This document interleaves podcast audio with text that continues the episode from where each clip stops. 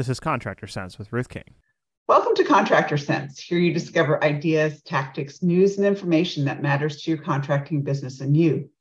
I'm your host, Ruth King. This episode is sponsored by Profitability Movement. Google Profitability Dash Movement to join this community of business owners focused on building profit, increasing wealth, and giving back. Thank you for joining us. Here's how we will help your business and you today. Budgeting. It's the time of year to figure out what you want to do in 2023. And over the next two podcasts, I'm going to give you a very easy way to budget, as well as implement the budget and track using your budget. Most of us really and truly don't like the budgeting process because, for all intents and purposes, we create the budget and we don't necessarily track it. So, why do we waste our time creating a budget? Well, because we're supposed to do it, because our banker asked for it, because you know we think we just have to do it, but then it sits on the shelf. Nobody ever looks at it. Or you put it in QuickBooks or another accounting software package that you're using, and it tells you budget versus actual. And if you're way off course, so what? I mean, it's not a big deal. And putting it in QuickBooks is probably not the best thing to do. You need to look at it not only on a month and yearly basis, but you need to look at your budget as, you know, January, February, March, and April. You need to see where you were and how far you are over budget, under budget, you know, what has to happen if you to make budget for the rest of the year. And those types of things are not in QuickBooks. So the method that I use actually allows you to see where you are with respect to budget for the entire year. And if you're ahead of budget in revenues, why? If you're behind budget in revenues, why? And the same thing for the expenses side. If you're ahead, why? If you're behind, why? And if you're doing things right and things are going well, keep doing them. Um, you'll end up doing really, really, really well then I want to tell you this is a story that happened only once in 35 years that I've been working with contractors. Started working with a contractor in the first part of the year, and we put the budget together for that particular year. Believe it or not, by June, the entire year's budget was made. Revenues and expenses were in line with revenues. And the owners basically said, Hey, great, we can coast for the rest of the year. Nada Murphy went to sleep and everything went absolutely perfectly, if not better than perfect. So we actually created a budget for the last six months of the year. Believe it or not, they made the entire year's, rest of the year's budget by November. So I let them slide for December.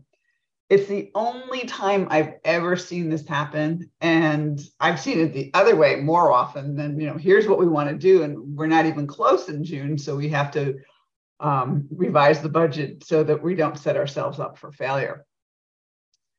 Budgeting and the document that it produces should be a living, eating, breathing document that you refer to every week and every month so that you know where you are and you can spot the minor issues before they become major crises and take care of them so that they go away. So the budgeting process that I use is, is simply an Excel spreadsheet. And if you're interested in the Excel spreadsheet and what's in it, just go to hvacchannel.tv and click on products. It's in there. What we start with is just a series of questions that you should and probably need to ask your employees. Number one, what went right this year? What happened that was good? What went wrong? What did you learn from it so that you don't do it again? Number three, have you run into any new competition? Number four, have you seen any of our competition go out of business? Number five, what would you like to see our company do next year? And how can you contribute to making that happen? And the last question is kind of interesting. Um, people who are new with your company don't know the answer to this, but people who've been with you for a couple of years or five or 10 or 15, 20 years, you know, what did we used to do that we stopped doing? And that's a really interesting question because sometimes you just fall out of doing things that we're doing really, really well. And an employee will remember that. And so you may want to start doing it again. You know, and, and this will help you define the goals that you have for 2023. And if your employees have input into the goals, then guess what? they're actually going to be more likely to help you achieve the goals than if you just set them yourself and give them to them and say, here, this is what our goals are for next year. Without their input, they're not going to be really thrilled about helping you achieve them. It's it's much better to involve them in the process itself. So those are the questions just to know where you want to go for the year. It might be revenue goals, it might be maintenance goals, it might be employee goals, you know, hiring some more field employees or an office employee. It might be customer type goals. I mean, any number of things can actually impact your budget. So the way I look at budgeting is I start with seasonality. And I start there to figure out what the seasonality of your company is. And we'll talk about that in a second. Um, advertising is also, marketing and advertising are also really, really important because they define, you know, what you're going to do. And my thing is that we want to make sure that we have two different buckets. We have a bucket for people who are existing customers, and we have a bucket for people who are potential customers. And you know, those are the things that you do that are like the social media things. But all right, let's start with the seasonality tab. And seasonality is an interesting thing. We may think we know what our busiest months and what our slowest months are. However, if you've tracked it and you know, you know, January of 2021 we did this, January, February 2021 we did this, and all the way down, you know, 19, 20, 21, 22, you know, whatever three years you want to use, you may not want to use 2020 because it was our COVID year and it kind of screwed things up um, from a seasonality perspective. But you know, look at the historical seasonality, what you've done revenue-wise in each of the months, and you just dump this into the an Excel spreadsheet, and it will calculate your seasonality for you based on the past three or four years. And that's what you would probably do as an average. Now, are there going to be really, really hot summers and really, really cold winters? Absolutely. And then you're going to be ahead of budget with respect to revenue, you want to make sure you're then ahead of budget with respect to gross profit. So calculate seasonality first and don't necessarily do it from a gut reaction. Um, put the numbers down, see what the numbers are showing you. You may be dead on exactly right, and congratulations if you are, but you might find that some months are actually um, produce more revenues than you might have thought that they did. And the only way you can do this and make sure that it happens is if you actually put the numbers into an Excel spreadsheet and see what seasonality actually is. When we get back from the break, we're going to talk through advertising and marketing. Thanks for listening to Contractor Sense. We'll be right back. Many times, relatives are recruited to do your company's books without knowing how to do the books. Or you hire a bookkeeper who really doesn't know bookkeeping. If this is you, then your books are probably inaccurate. You probably pay more taxes than you should, and you rarely look at a P&L and balance sheet because you know they are wrong. What do you do? Have your bookkeeper enroll in Ruth King's Contractor Bookkeeping Basics. After completing this online course, your bookkeeper will know bookkeeping. You'll get accurate financial statements that help you make good business financial decisions.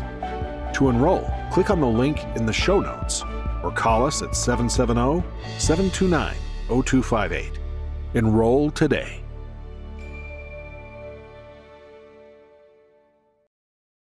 Welcome back, and thank you for listening to Contractor Sense. Before the break, we started the budgeting process with seasonality and figuring out, you know, what percentage of business you do in each of the months, and right, you know, look at your numbers for the past couple of years to figure out what the average seasonality is. And you know, as we talked about, COVID year might not exactly be a great year to use because it was so out of whack with what you might have experienced before and have experienced after.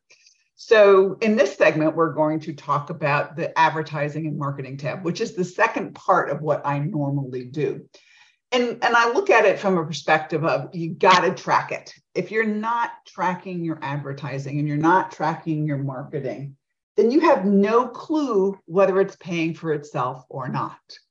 You want to continue doing things that are obviously producing a profit based on what they're doing and you want to stop doing things that are that are just you know a money drain. And remember that anything you do from an SEO perspective, impressions don't count. They don't pay the bills. Now they're going to argue with me that you know impressions and people will get to know you and da da da da da da da. But unless they call your company, impressions don't count. So you have to say, okay, I did 27 impressions. Five of them called the company, and we produced revenues, and we and they did X. So the impressions have to lead to revenue. And I know one marketing campaign where there was literally a million impressions, no revenue. All right. Now, either the message was wrong or something, the, the people they were sending it to was wrong, but something was wrong to get that many impressions and no sales. So, warning signs should be going up in those cases to make sure that, hey, this is wrong. Let's fix this. Let's figure it out. So the way that I do advertising and marketing is I look at it in two, two major buckets. I look at it in a bucket that is your maintenance and your current clients. And then I look at it the bucket, you know, for everything else for all intents and purposes, non, you know, non-customers yet from, from that perspective. And you do special things for your maintenance clients. And one of the most special things that I really like to do is a, a Thanksgiving. We love our uh, customers postcard where only your maintenance clients get this postcard and it gives them a $25 discount on anything. So if they want $25 off their renewal of their maintenance agreement, guess what? They get $25 off the renewal of their maintenance agreement.